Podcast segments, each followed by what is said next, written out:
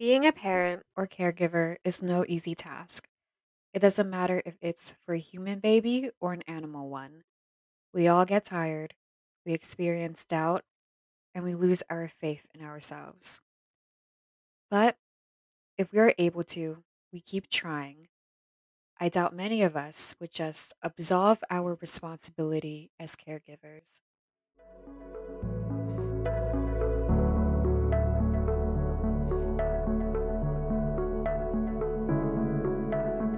I'm your host, Hepburn, and you're listening to the Voiceless Speak Forever podcast, a true crime podcast dedicated to exposing the many misdeeds and abuses done to animals.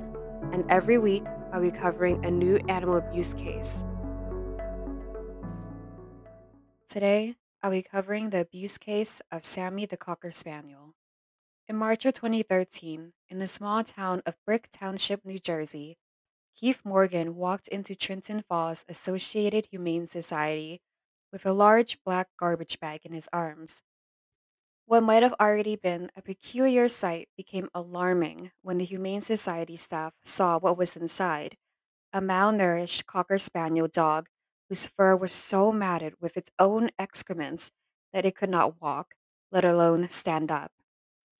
Upon seeing the dog in this condition, the staffers immediately took him in and transferred him to the Red Bank Veterinary Hospital for treatment. Victor Amato, a humane law enforcement officer for the Monmouth County Society for the Prevention of Cruelty to Animals, really highlights how poor the dog's health was. What the dog had gone through, it's a miracle the dog even survived. I remember holding the dog in my arms and remembering how frail it was.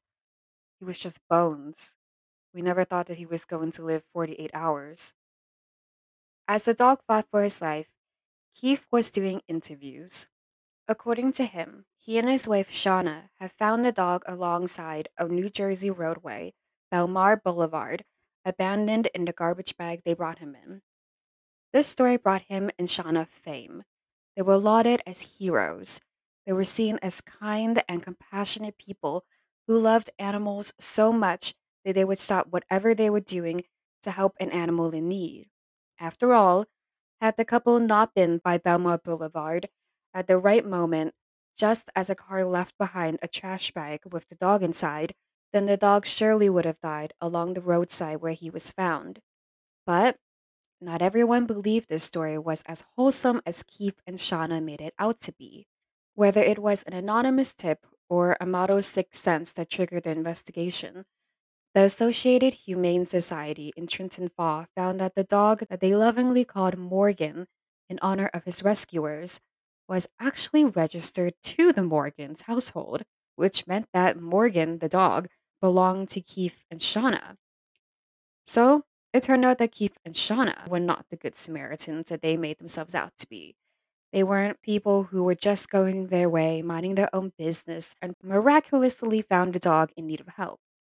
No, he and his wife Shauna were the ones who put their dog in the dire state he was in.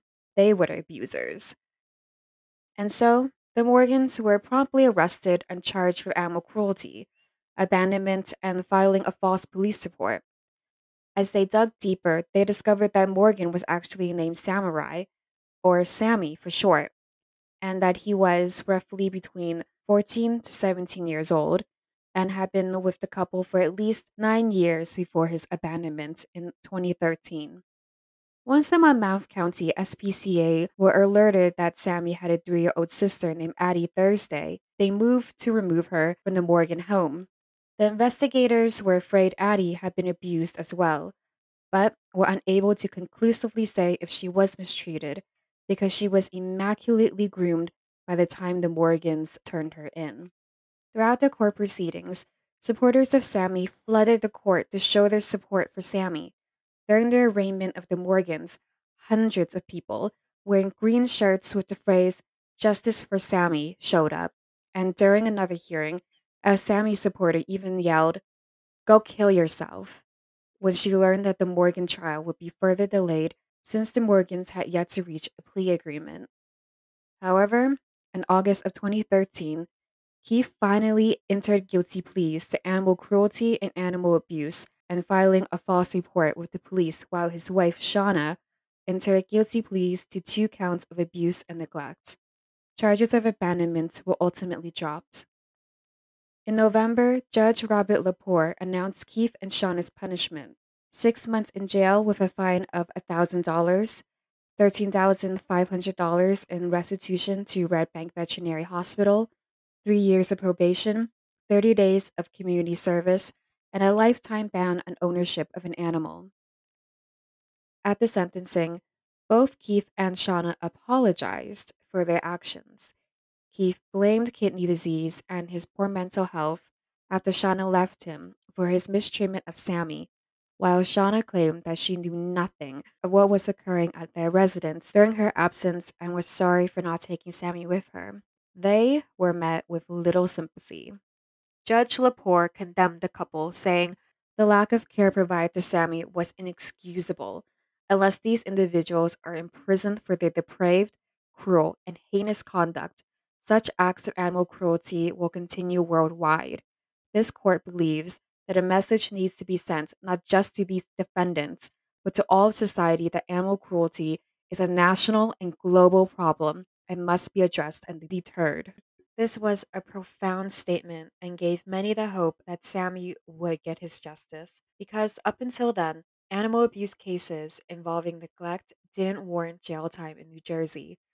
But as things go, the Morgans appealed. And unlike Judge Lepore, who condemned animal cruelty, the appeal court judge, James Blaney, decided to overturn their sentencing. So instead of spending six months in jail, Keith was given 90 days of house arrest with five days of community service, while Shauna was given a year probation and 30 days of community service. In addition, they no longer had to pay the $13,500 back to the Red Bank Vet Hospital anymore. Blaney kept the restitution at $1,000, which meant that the remaining difference had to be paid off by money that had been raised for Sammy specifically.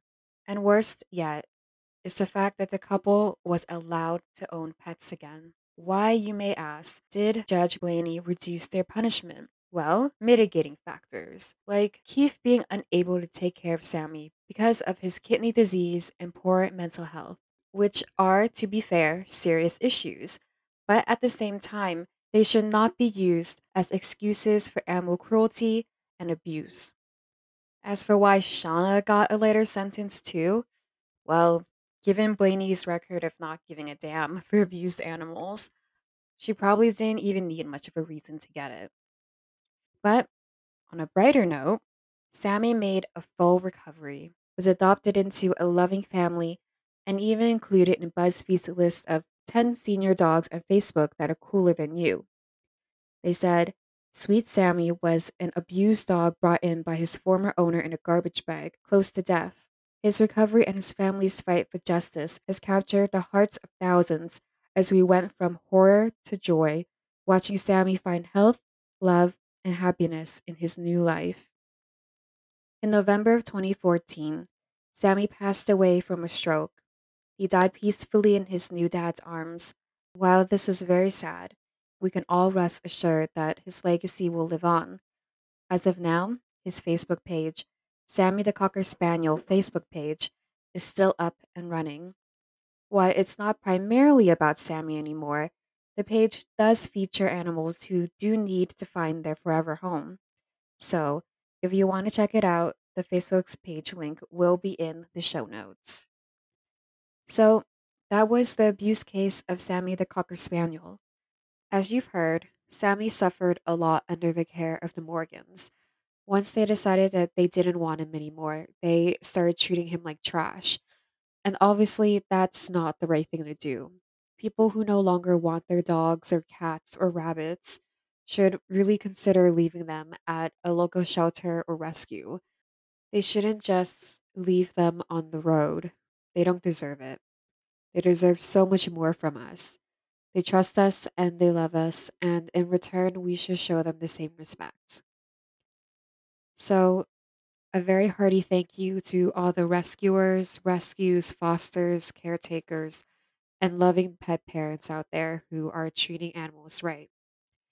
And as always, tell people you know about the Voiceless Speak Forever podcast so that people can know more about animal abuse. Subscribe to the podcast, and if you like it, please remember to leave a review. It really helps with visibility. And follow VSF on Instagram. It's the period VSF period official. And sign a petition demanding social media and streaming platforms stop allowing animal abuse content to be posted and kept up.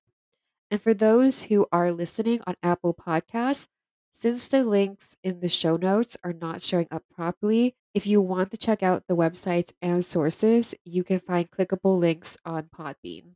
Everything should be there. And finally, I want to thank Cats960 for being the first Podbean follower. Thank you so much.